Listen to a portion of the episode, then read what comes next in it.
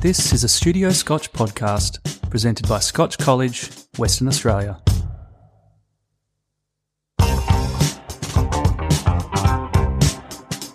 Hi, this is Sam Sterrett, And I'm Steve McLean, and this is The Range Project. a podcast that explores the benefits and challenges of interdisciplinary education. Today's guest on The Range Project is Professor Peter Quinn. Peter is the Executive Director of ICRAR, the International Centre for Radio Astronomy Research, an organisation spearheading one of the largest scientific endeavours in history, the mighty Square Kilometre Array Telescope. This is a telescope 20 years in the making, one that will allow us to look back to the very first objects ever formed in the universe, and importantly, one that is being built right here in Western Australia. This is a wide ranging conversation as Peter shares insights from his incredible career in astronomy. We discuss dark matter, black holes, the edge of the universe, future careers in astronomy, the benefits of taking multiple pathways as a scientist, and all the recent news on the development of this world conquering telescope. We hope you enjoy our chat with Professor Peter Quinn.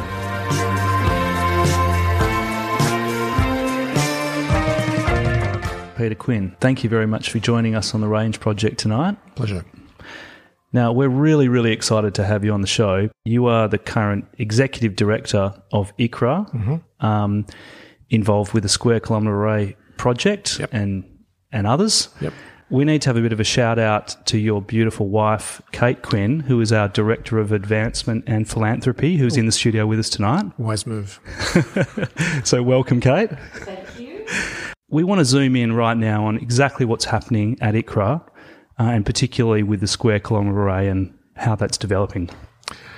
So it's a particularly important time, actually. In fact, today and tomorrow, um, there's a meeting going on. Unfortunately, a virtual meeting in the current world, but a meeting of the SKA Council. Okay, and the SKA Council is the governing body of the project. They're meeting um, to decide to begin the project after 20 years of uh, planning and cajoling and fighting and, and fundraising. It's time that we actually made a decision. Yes, we can start this project and dig the first hole and build the first thing. So that's happening today and tomorrow. So it's a very timely uh, occasion to talk about the SKA.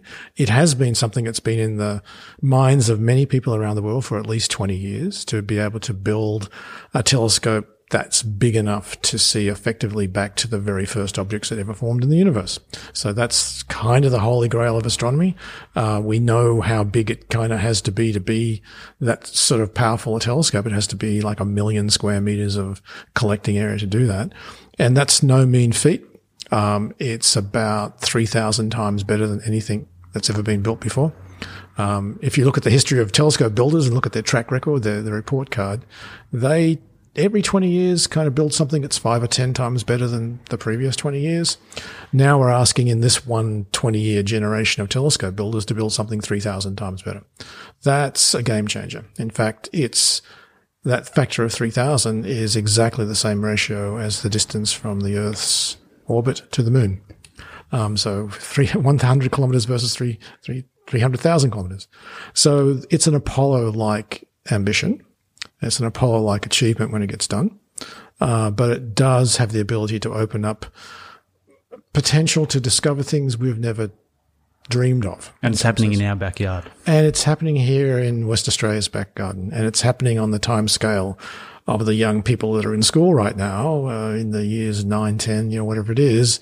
They are going to be in universities and graduating and becoming interested in science at exactly the time when this telescope first turns on. H- How long was it on your radar for, so to speak, when you first first heard about it and wanted to work for it, and you, now is your role as director? Is that correct? Yeah. So look, it's a long story in the sense that, um, if you became an astronomer or a researcher in Australia, when I did in the early, graduated with a PhD in the early 1980s, it was like obligatory to get kicked out of the country and go overseas and work overseas. It was, you know, that was part of, when I first arrived at Mount Stromlo, where I did my PhD, uh, on the very first day, the director said, don't unpack right? In three years time, you're getting on a plane and you're going somewhere else because as a researcher to expand your horizons, you had to go and work all over the world in Europe or America or wherever it happened to be. So I was kicked out of Australia and I spent 27 years in America and Europe and South America doing research work. Um, because those were the places where the big projects were running. There were no big projects in Australia in astronomy. Um, we didn't have any high mountains. We didn't have any, you know, attractive places to build big telescopes in some sense. So we were in Europe and it was, you know, we'd always wanted to come back to Australia, be part of the academic environment back here. Um, and it was the fact that all of a sudden there was a telescope that actually wanted to be in Australia, wanted to have access to the remoteness of the West Australian desert. So I had the chance to use my interest in astronomy, my interest in big projects, and my interest in coming home all collided together in about 2005.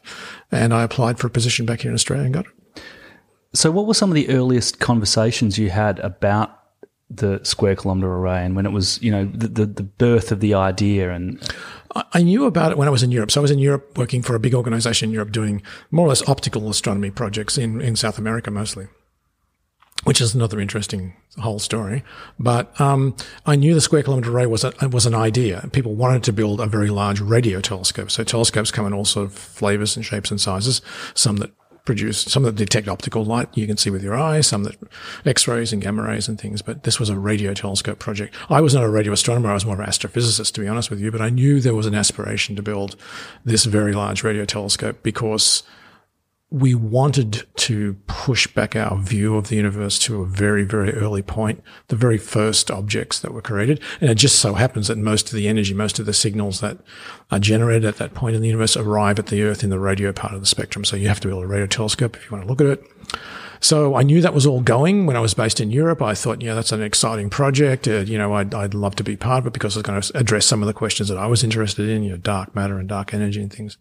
So then a, a, an opportunity appeared, right? So the West Australian government, um, the Australian Commonwealth government were keen to build new institutes in Australia to take advantage. If Australia was going to be the host, in particular West Australia was going to be the host of this uh, project, we need institutes, we need people, we need things to in Australia to basically you know anchor the return from that project in Australia, not not just go elsewhere in the world. So I guess it was in the early you know, 2004, 2005, 2006 when I was really started to kind of get interested in the possibility of being engaged from the square kilometre array. But it had been going for many years before that. As I said, it's been going for 20 or 30 years. A concept in some sense. Mm. Financially, this is about double the size of your pre- previous project. I think um, it's a, it's comparable. So if I okay. if, if you look at um, um, the large telescope, the optical telescope project. So I was involved with an organization in Europe called the European Southern Observatory. They're based in Munich. They've been going for about 60 years. They do, they build telescopes and run observatories for the European research community in some sense. Their main facility is in Chile in South America because that's one of the best places in the world for optical telescopes.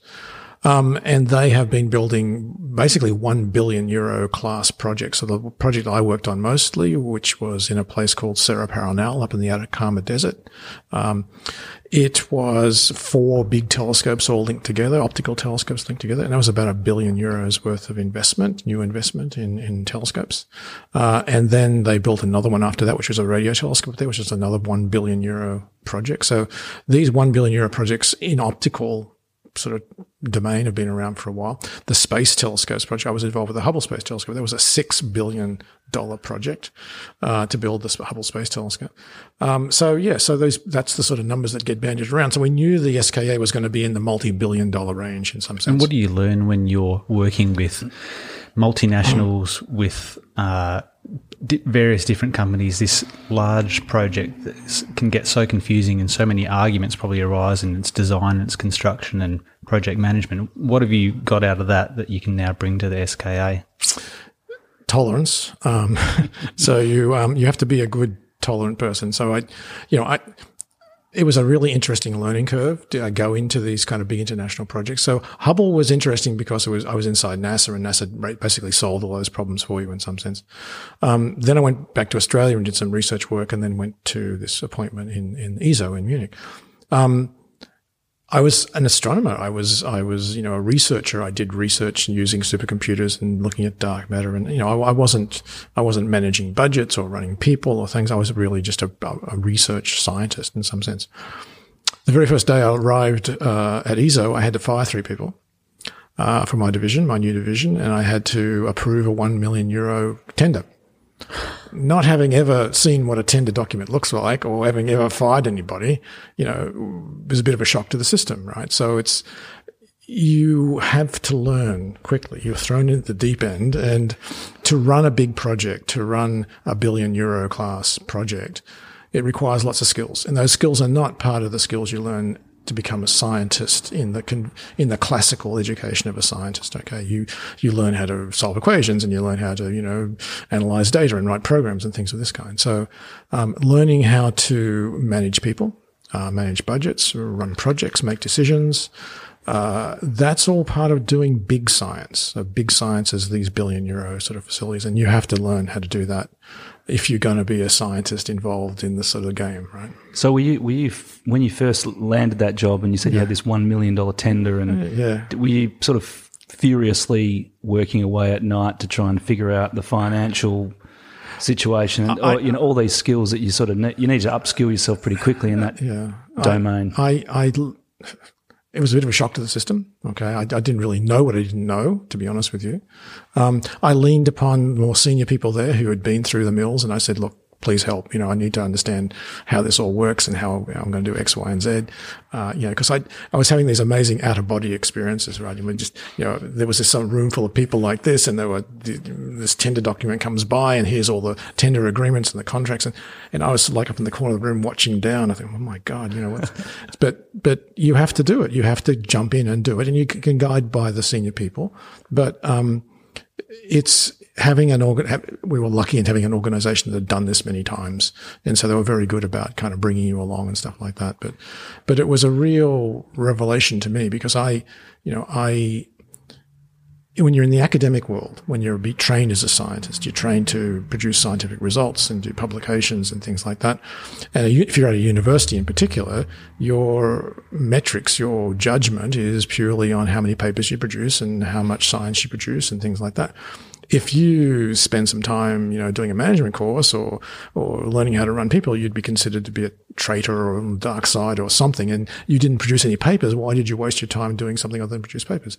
And so the way scientists are judged by, particularly by academic organizations like universities, um, was almost opposite to the sort of skill set you really needed to acquire to become part of a big project. So when I left Australia being a pure scientist and plunged into this other thing, I knew it was going to be a big hit to my research time, but I'd sort of figured out that that was necessary to be able to be engaged in these big projects.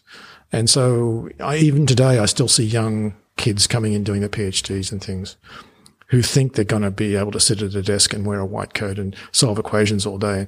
I tell them, look, you, you've got to take risks. You've got to change your path. You've got to learn things you don't think you should learn or don't want to learn because big research, big science, big projects, which is what research is about today to solve the hard problems, you've got to take these kinds of, you know, right angle turns. We try to teach that in STEM, but yeah. it's really hard to instill that belief that it's actually useful. Um, yeah. We have to convince them that these are skills they need to have. I don't want to work with him. I, I don't. Mm. I don't want to solve my own problems. I just want you to tell me an equation to solve, and I'll I'll yeah. do that.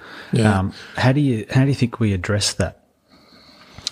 I think, for me at least, being part of the big project and communication as yeah. well as a scientist communication yeah. is obviously absolutely exactly. you, have got to learn how to absolutely you've got to learn how to communicate and communicate to all sorts of audiences. You can't just be talking to other scientists. You've got to talk to kids and to politicians in particular politicians.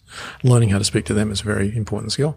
Um, so yeah you have to learn this stuff. And I guess you can't, it's hard to do it in abstraction. In other words, just teaching in a classroom is very hard.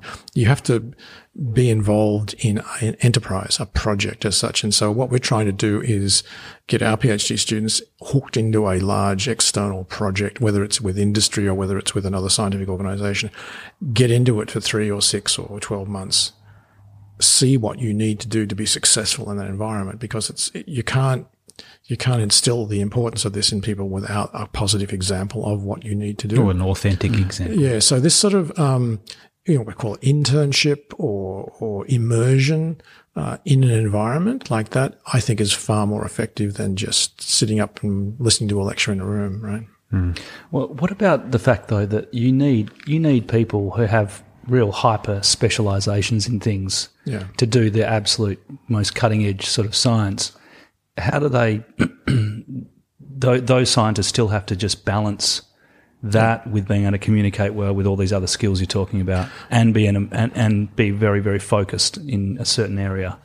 They do. It is a balancing act. It's much more of a, we're teaching, I think, much more of a balancing act today than we have in the past. So when I, you know, my organization, for example, my institute, we're funded on a five year basis. Okay.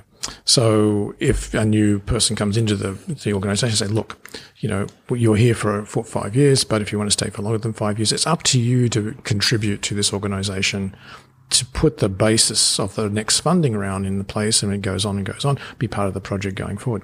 And so they quickly realize that to do that, you've got to do a bunch of jobs. You can't just do your research. You, yes, publishing papers is very important, but I have to do education outreach. I have to go and talk to kids in the school. I have to uh, manage a group of people to do a particular task. I have to run a little project to deliver some particular thing. You know, so that, that's part of the, of the training we give to our young career researchers in some sense. And that's you know, essential. You can't, as I said, the, the, old idea of a, of a job for life in academia is gone long, long time ago. That's mm. not what universities are about anymore. Nobody's going to give you a job for life. Maybe Harvard would because it's got the endowment that can, but, but there are very few places in the world that'll give you a job for life because they say it's up to you to basically support your existence in this organization. And to do that, research is critical, but so are a whole bunch of other things. Right? So do you assume that they can that they have knowledge of that before uh, coming into uni, or do you not, think they should, yeah. would, would you say no? You're not quite the person we're looking for because you don't have any of these skills. I think when you look at the job ads, job descriptions, you know, the critical, you know, the job determining factors, we put all these things in there these days, right? So it's not just the, you've published all these papers. That's wonderful. Um, you've got experience in this and this and this and this. It's in the job description. So we tell kids then, if you want to be successful at the next job, if you can demonstrate you've done, you know, education outreach, uh, project management, um, software engineering, uh, research, whatever, that's the kind of skill set we want to see. So we, we look for the kids who are, you know, have some exposure to this. Obviously, coming straight out of universities, a lot of them don't, and you've got to train them up. So we give our kids media courses, for example, just teach them to sit down and talk to people like you guys in front of, front of cameras, in front of mics. That's a, absolutely essential skill, right? Mm uh, because you know you've got to, as I said, you've got to be able to talk to the, the public and particularly politicians. So, so we try to provide some of the training as well as the practical on, on you know tra- training as well. But the job descriptions you will not see anymore. It just says you know you've published ten papers or you've had so much telescope time or whatever it is. It's not the case. So, what else is required from students to get into a career in astronomy? So, as I said before, um, I think passion is a prerequisite in the sense that um, you you you must have a, an intrinsic passion for exploring, finding out, doing research. That has to be your your driver. If you don't want to do research, then you don't you won't become an astronomer in some sense because that research is kind of the over overarching passion that pushes you when times are tough, when the project's going you know belly up or whatever it is. It's that passion for the answer. That's that passion of finding out that drives you on, right? So you've got to have that. You've got to have that passion. to where, does, where do you get that? And this isn't necessarily necessarily your area of speciality, but we talk about this on a daily basis yeah. as teachers. Yeah. How do you get intrinsic motivation out of a student? Uh, look, I I honestly think it, there has to be some seed of it, some germ of it there to begin with. I mean, I you know from can't be taught. I don't think it can be taught. I think I think from an early age, I was interested in science. I thought science was cool because you, know, you do lots of fun stuff with chemicals and God knows what. And then I, it slowly evolved into particular interests and particular passions about particular problems and particular individuals, you know, excite you. Unless that's there, unless that, as I said, what, you know, Feynman called it the joy of finding out. Unless that's in your soul, right? I don't think a research career is what you really are looking for. Because a research career is hard. It's really hard. As I said, you've research jobs are almost always short term. They're very, very, very competitive, particularly if the research area is extremely interesting internationally. So you end up being a vagabond, you know, a, a nomad going around the world and hit two years here and one year there. And it's hard having a family. It's hard having a marriage. It's, uh, we've had, uh, Kate was saying before, 17 houses in my married life so far, you know, so, um, it, it, it's not easy, right? To be a research scientist, not at all easy. Um, so you have to have that passion to drive you in the hard times to get you up there. And if you don't want to be a researcher, then great, go and do your bachelor's degree, go and do a master's degree, whatever it is, go out into industry, go out into teaching, go out into the, you know, the more applied kind of areas and do that. That's, that's fantastically rewarding stuff. But research is a different thing. It's a very uncertain, a very demanding thing. So yes, it's, you know, in the past there were, you know, maybe as many astronomers as there were jobs. These days, there are far more astronomy qualification people than there are jobs. So the astronomers are going out into all sorts of career paths, which is good because we do train them to do that. But you've got to have that passion. And I don't, I don't think you can teach that. I think it has to be there to begin with. And then once you've got the passion, as I said, that provides the motivation, um, I think to take on some of these hard tasks, hard chores, hard times, to learn to go to the left and to the right in your career path you know, for, for a time, if the passion is the research that's driving you forward, sorry, passion is the research that's driving you forward, um, you might say, gee whiz, you know, I've got to stop doing my research for three years and do that job because that'll get me to that result. And, and that's hard. Okay. Really hard. Yeah, the adaptability is something we talk about yeah. quite a bit as well. Being able to change paths and knowing when it's COVID's uh, seen a lot of change, and I think people that have gone down certain pathways of mm-hmm. and can't change have, have, been really restricted. Exactly. No, I think you, you have to know. Sometimes it, it, happens by accident. You know, things just present themselves. Sometimes it's very deliberate. But my experience is most of the time it's fairly fairly random, actually. So you know, things happen, and think, hmm, okay, that's an interesting. I hadn't thought about that one, and maybe that's something I should be doing. Right? You were saying before that it, some some of these projects can be almost half of your career in terms of time scale. They, they can, yeah. So, I mean, in the space related areas, like, you know, projects like Hubble took 20, 30, 40 years to kind of go from idea in the 19, the early 1970s all the way through to the end of the decade, end of the century. Um, SKA is going to be 20 or 30 years. You know, the VLT project I was working on in Chile was 20 years. It's so, a very, very, large telescope, isn't it? Very large. Yeah, we don't have very good names in astronomy, as you know. Yeah. The, the next the next one after the VLT is the ELT. Extremely large. Extremely large telescope. Yep. Good. Um, Ten points too. Um, so no, it, it's it's it's it's um you know you've got to um you know be aware that these projects do take a large chunk of your career. So they they you know, they are very demand. They you know they can be two or three of them in your career path, but usually they're very there's lots of you know, zigzaggies in those projects as well, from maybe the research side to the technical side to the management side to the leadership side to the yeah. education side. They're Sounds all, quite varied. It but is, I wonder, yeah. I mean, we, we talk a lot about the instant generation, uh, instant gratification generation yeah. that want to have constant change yeah. in their careers. The, the thought of a, a 20 year uh, job is probably quite foreign to a lot of I think, young kids. Yeah, I think it's as I said, it's not. So, I mean, there could be many jobs in that twenty years. It's all part of the same project. These big projects, as I just you know said, there were there's lots of roles to play, and you tend to migrate through them as you become more experienced.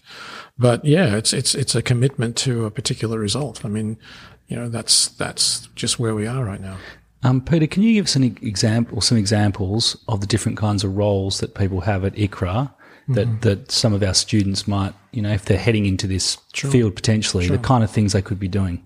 So, so yeah, so it's it's not a class what you call a classical research organisation. Um, it wasn't set up that way. It was set up as a as an organisation to be um, very attuned to the needs of the SKA project, obviously. So if we want the SKA project to produce returns in Western Australia, we've got to make sure we've got the right people to do the right jobs. There are th- sort of four probably main areas of jobs. One, of course, is the science. I mean, you have to be, you want to be able to use the telescope and, and, and at least define the science the telescope should be doing. And so understand the challenges and the problems. And so do the science. That's obviously a part of the job. The next one is the engineering.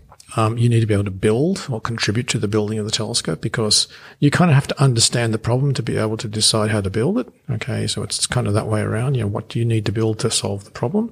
So the engineering and the scientists work very closely together. And so having them in the one organization is fantastic. So we have engineers, uh, who are experts in radio technological engineering, you know, antennae and amplifiers and all that sort of stuff. So we have those and, and they can go out to the site and test out ideas and do things like that. So engineering is the second big part. The third part is data. I mean, this project's all about data. I mean, data flow, data management, data processing, data visualization. Astronomy is a data driven science. Since the 1980s, there's been more data than telescopes, if you know what I mean. It's the data is, is the dominant factor. And so you've got to be able to deal with the data. And so data scientists, data specialists, program software engineers, programmers, they are critical to the ecosystem of the telescope as well. And last but not least, education outreach. Okay. You've mm. got to be able to convince people you're doing a good thing. You've got to be able to communicate to people you're doing a good thing and all sorts of people, kids, politicians, people in the street, the media. So those are the four big skill sets that you'll find inside ICRAR. Okay. The science, the engineering, the data science, and the education outreach. And in terms of the education outreach, mm. is there is there a hell of a lot more in that space that needs to happen than people might think for you to stay sort of relevant in the minds of, of the public and, and you know yeah. um, send that message that you're trying it's to send. So we have a five person team. Okay, we're a, we're a 200 person organization, but there's five people who do the education outreach full time. Um, this is a time in Australia when there's basically no more science journalism in the country. I mean, the, most of the newspapers have not got science journalists anymore. So that's a dying skill. So we were trying to grow it in mm-hmm. terms of science communications and education. Um, with social media, you have to have people who can do that. The, the Twitters and the Facebooks and the you know, Instagrams, you have to have those sort of skill sets. You have to have the print and, and TV media people. You have to have the people who can talk to, as I said, to put up exhibitions, uh, run exhibitions, uh, run events, go to schools, run things like Astrofest. Astrofest is 5,000 people every year. We have the world's well, Southern Hemisphere is the least biggest astronomical festival here in Perth. So that's run by us. So you have to do, be able to run things like that, uh, put presentations and stuff forward to politicians, uh, visiting dignitaries.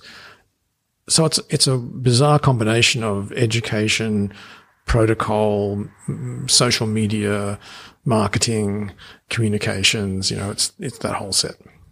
Okay. I, I wouldn't mind pivoting now, if you don't mind, Steve, to some questions about what we actually might be able to find out through right. the SKA and the science that might get generated, mm-hmm. and there's some of the kind of questions that it seeks to answer. Right.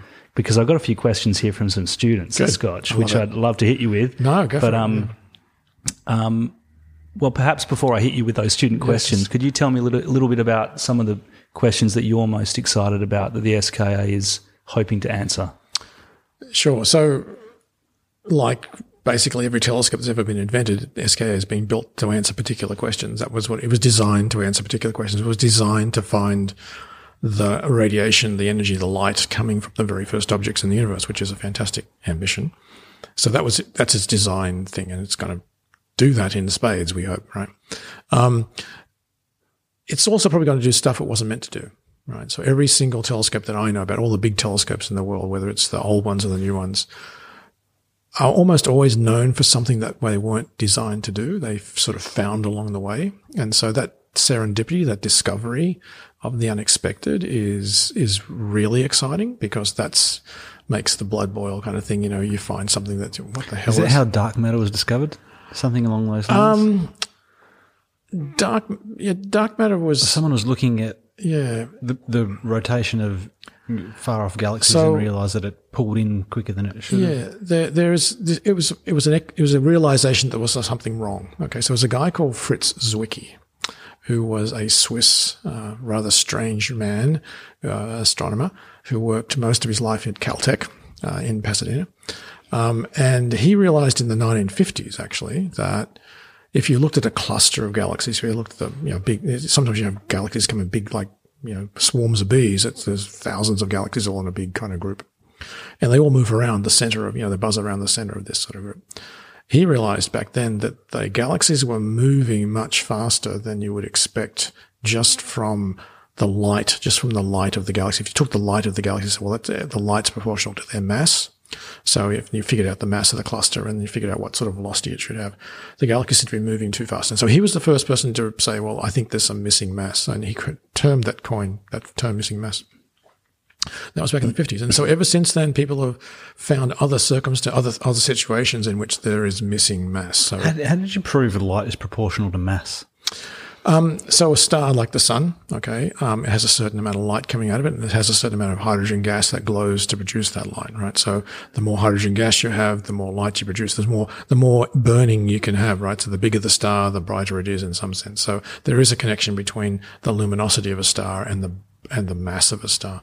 So that's where in a galaxy, which is just a collection of stars, there's a connection between its luminosity and its mass. Okay.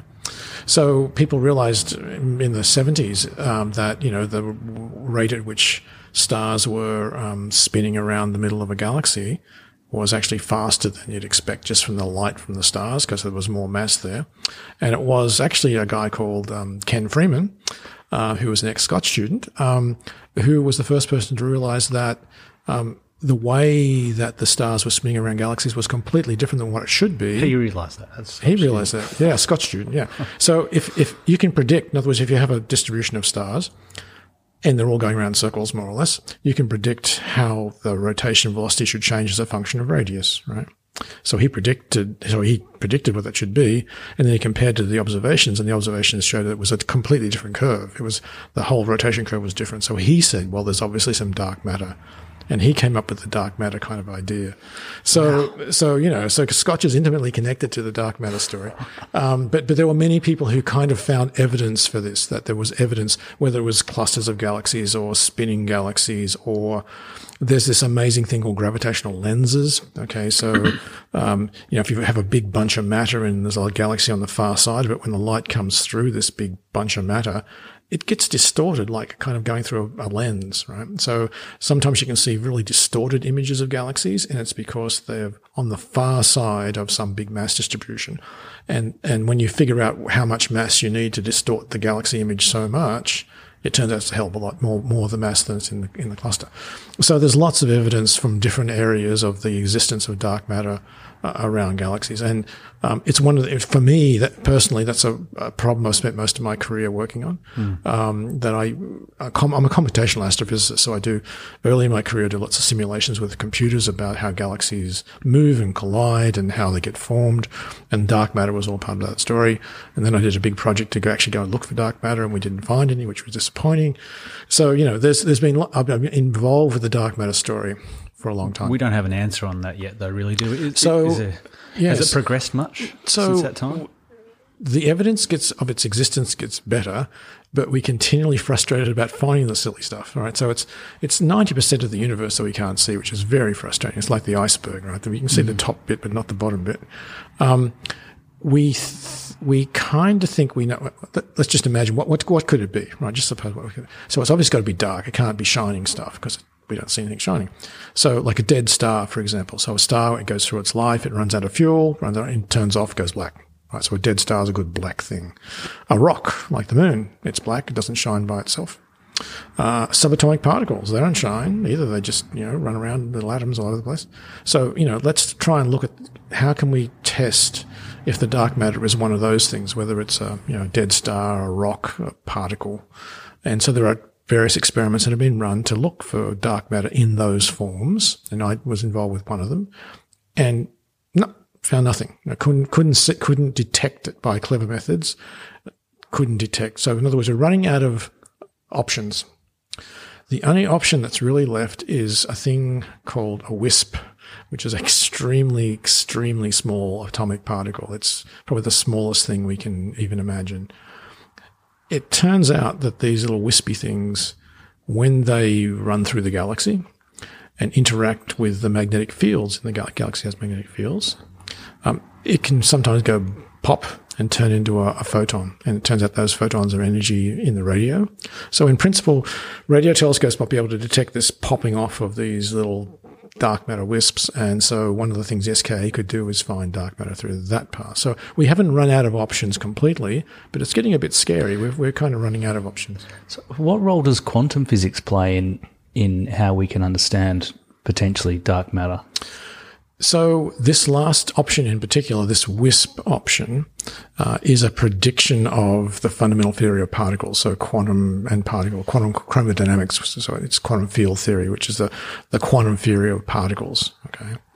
Um, so that they predict the existence of these very light particles. And in fact, when you go through the quantum calculations, it turns out the early universe probably produced very large numbers of these very light particles, and so maybe enough to make all of the dark matter in the universe, right? So there's a there's a, a hope that that the universe, through a quant, basically a quantum process, produced a lot of its early mass in this form of these extremely small particles. Right?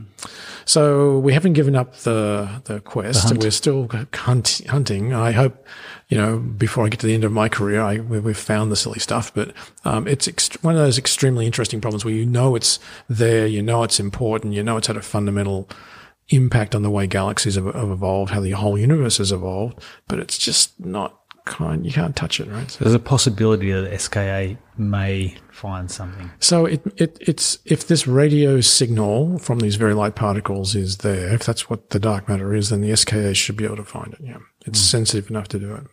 Okay.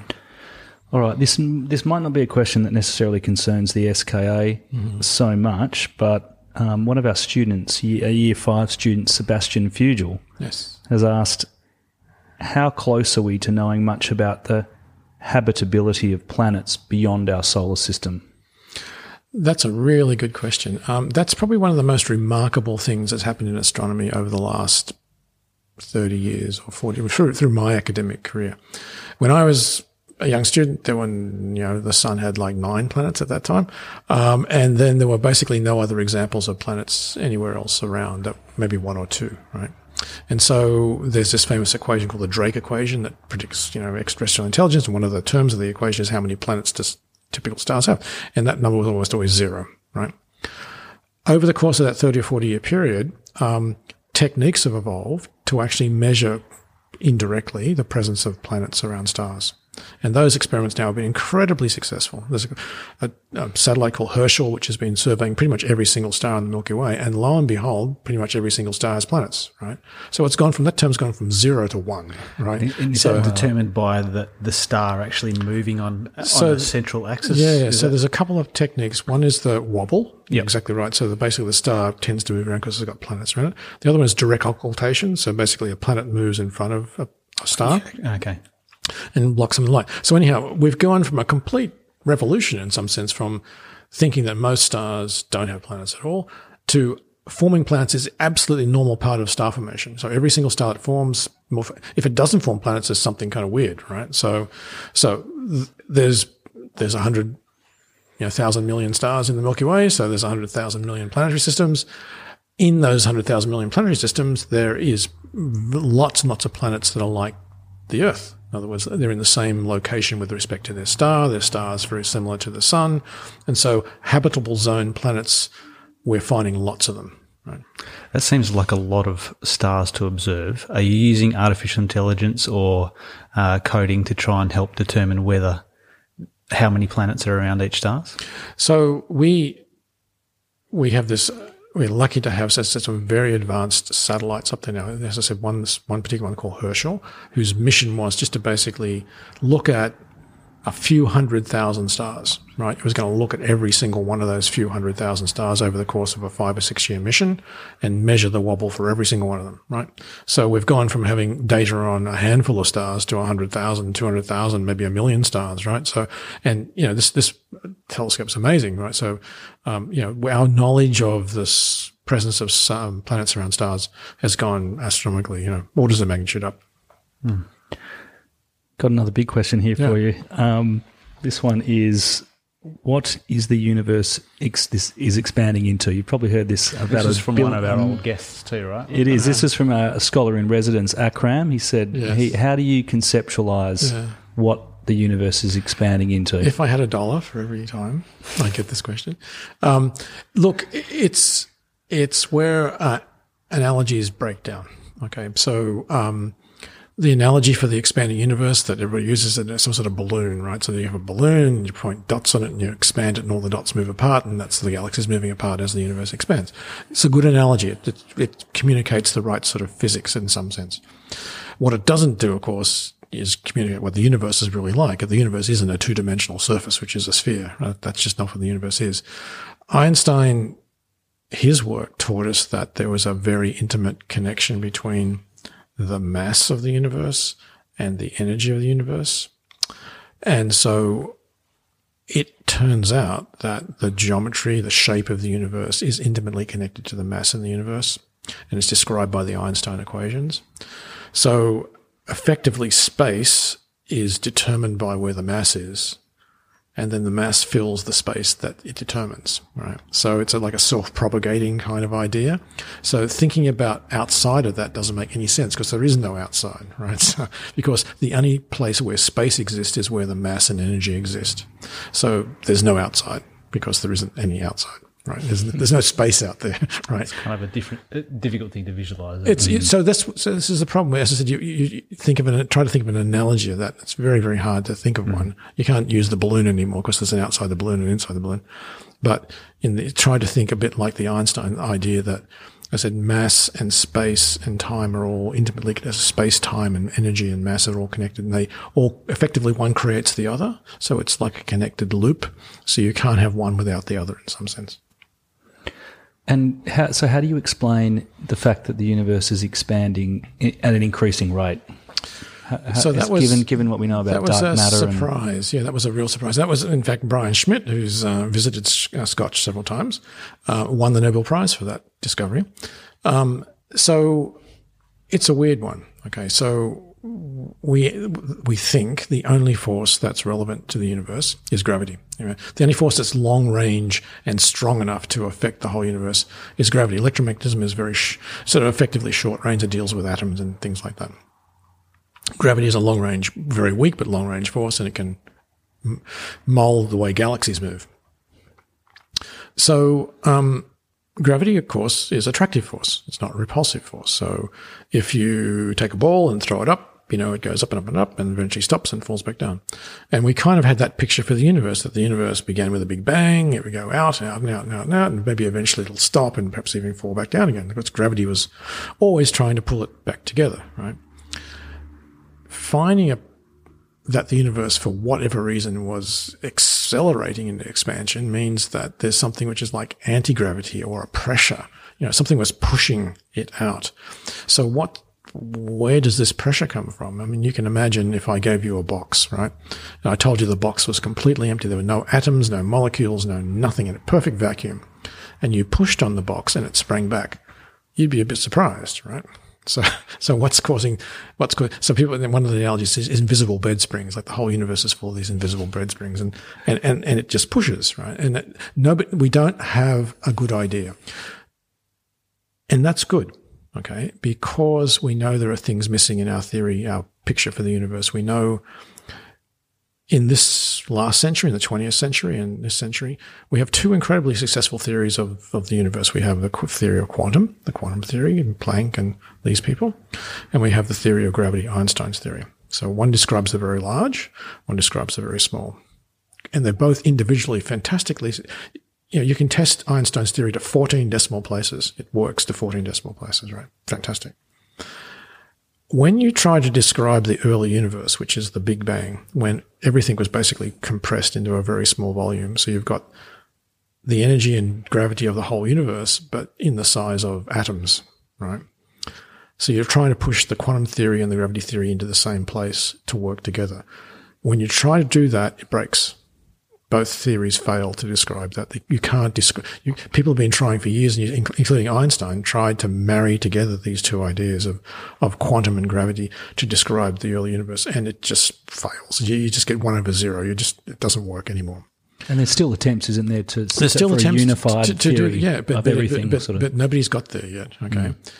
this dark energy thing was a surprise. And a lot of people think that if we understand, but part of understanding that story is solving the quantum and the gravity story. The thing that's, some of the things that, the thing that's missing in that theory will help us understand the dark energy. Okay. So that's why discoveries are like, like Brian Schmidt's, you know, are incredibly important because they point to, aha, look, you forgot about that thing. You didn't even, that's what telescopes, that's, that's, you know, that's one of the things where telescopes discover things you don't expect, right? Nobody expected expansion to accelerate. I mean, that's just crazy, but it does. And that tells you you've missed something important. So, uh, what are the implications for the way the SKA is able to find things out, given the fact that the, the universe is expanding uh, at an accelerating rate? How does that impact So, the way that yeah. what the SKA can find? Is that going to So the SKA is critical to the story, and for the following reason. So the the data that Brian Schmidt and his colleagues took on this expanding, you know, accelerated expansion, um, it came from looking at fairly shallow into the universe. In other words, we we are uh, looking at maybe a one tenth the way back to this this first objects. So we know in that last one tenth of the universe, there's evidence of this expansion, right? Question. Has it always been there? In the other nine tenths of the universe, was it also accelerating?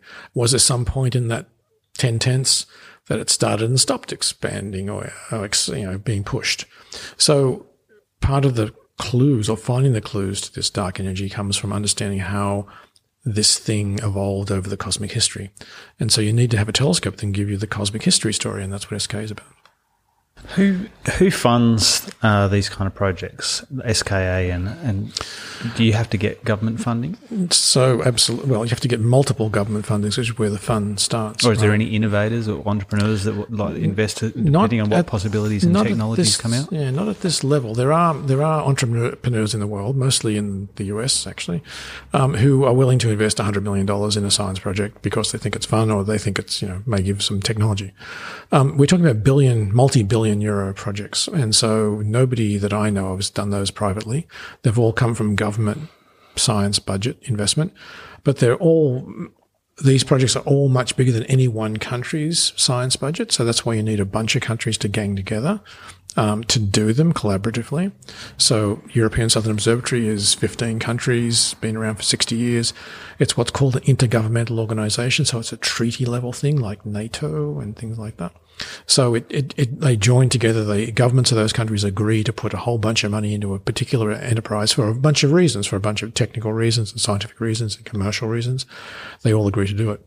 So you have to build these intergovernmental organizations or intergovernmental agreements at least to be able to do these big projects. And that's very that's part of the skill set. You need, you know, you have to be like an international politician in some sense. Not just talking to one government, but 15 governments. I mean, that's one of the other things I learned when I was at ESO that you go to the council meetings, you've got 15 countries sitting around a table, all speaking different languages and different cultures and different ideas.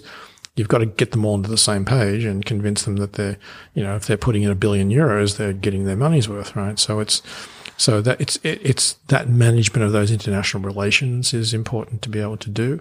And you're not going to do the big science without that. I mean, as I said, the kind of projects we run today are a billion euros, two billion euros. The space projects are going up to six and seven and eight and 10 billion euros. And.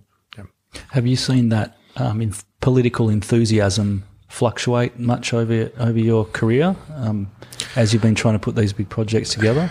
Yeah, I have. I think uh, it's it's interesting. I the SKA project's amazing in Australia. I'm talking about now. Um, I've been involved with it for you know going on for 15 years now in Australia. Um, we've been through multiple changes of government, both at the state level and the federal level. Multiple changes of politicians and parties and prime ministers and science ministers. The support has continued all the way through. Okay, now why should that be the case? The reason is politicians uh, they're nice people mostly but and they're not interested in black holes or stars or galaxies. They're interested in economic returns and, and jobs and things like that. So one of the nice things about being in, involved in a big project like the SKA is it has that ability to produce returns to produce all sorts of returns not just the science but other kinds of returns as well. So governments understand that. They see that. They identify with it. Whether it's diversifying the economy or growing new skill sets or starting a new industry or a new company or giving SMEs opportunities or whatever it happens to be, that motivates, you know, political involvement and, and governmental involvement. So in Australia, it's been a fantastic success story in some sense. Internationally, um, it's been ups and downs. I think some countries at ESO, some countries came in, they also went out. They were, you know, they were getting what they wanted, or they weren't getting what they wanted. So, you know, it, it's, it's, um, it's an evolving story. Uh, if, but this one particular project SKA is, has managed to attract this, at least in Australia, consistent interest.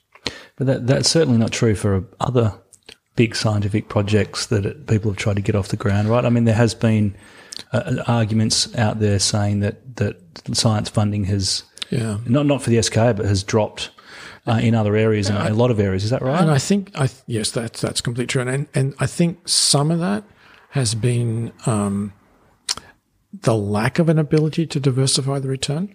Okay, so that um, you know, if you can demonstrate that, um, the people remain interested. But if you're just you know, I say just, you know, if you're just asked, you know, finding the Higgs boson, you know, and that's all you want, uh, and uh, so what does politicians care about whether there's a Higgs boson or not, right?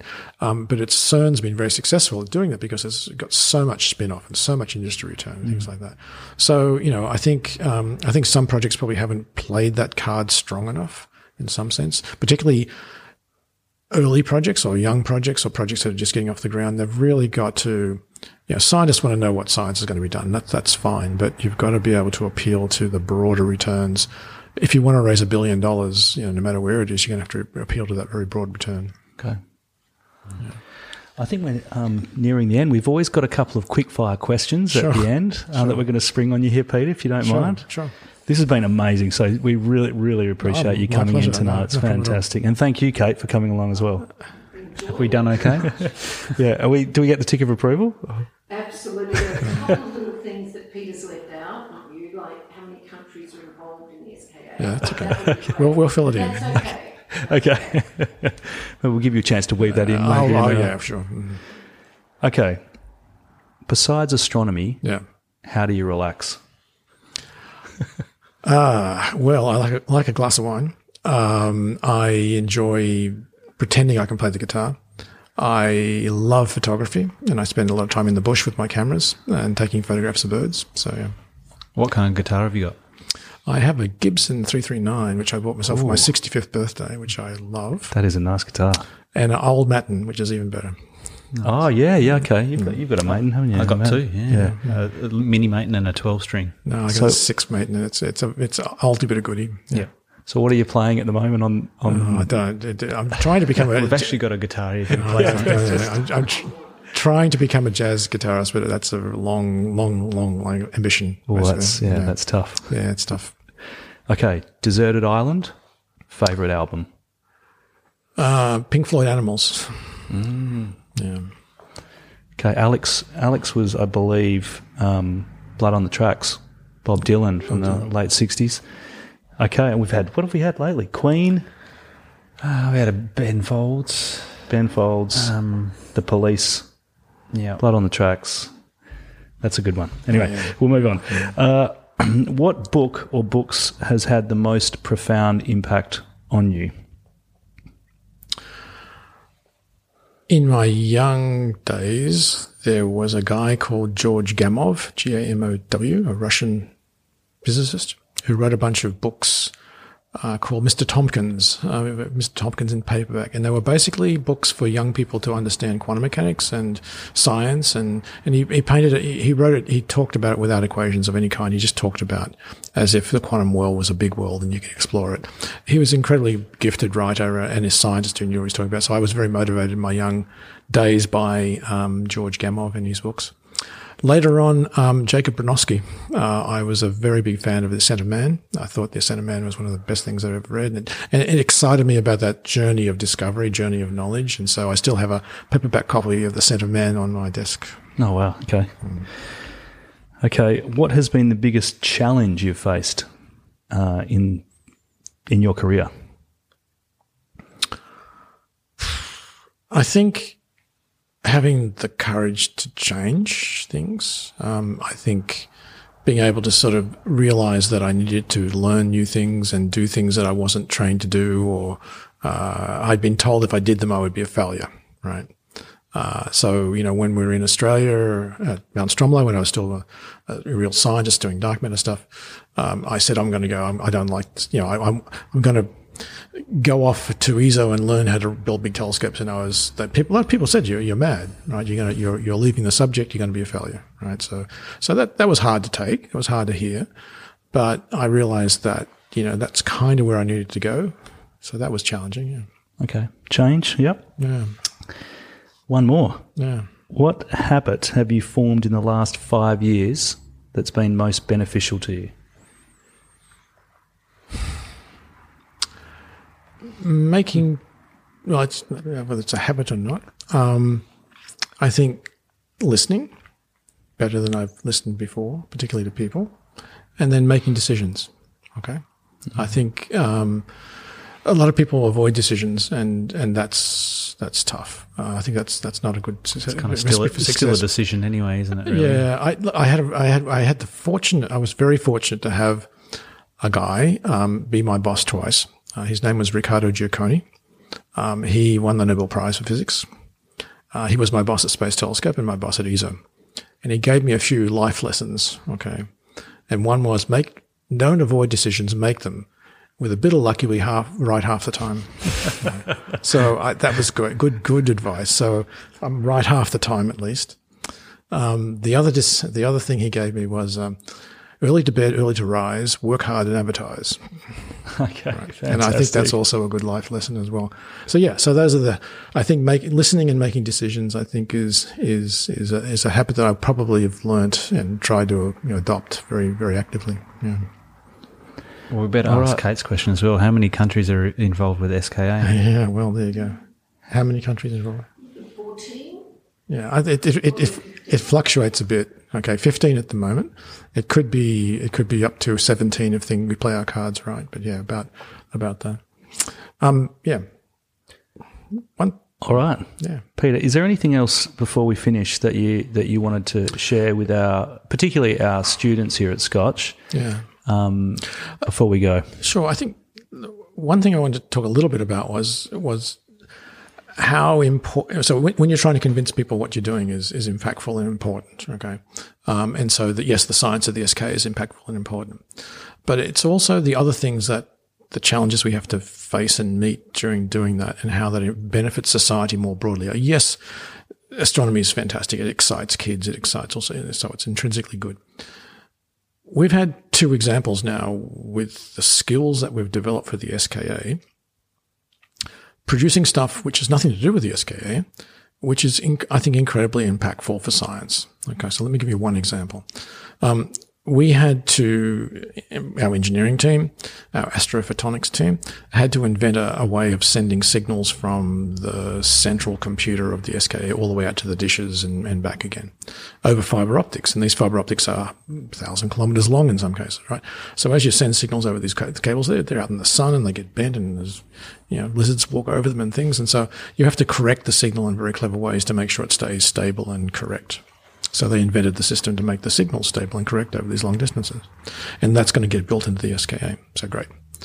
Turns out the system that they've invented for this is exactly the system you need if you want to send a laser beam, say from the Earth to a satellite in orbit.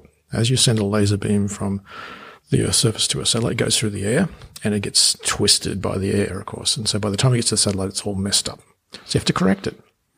So their system they invented for the SKA is now applicable to sending laser beams to satellites. Why would you want to send a laser beam to the satellite? Answer.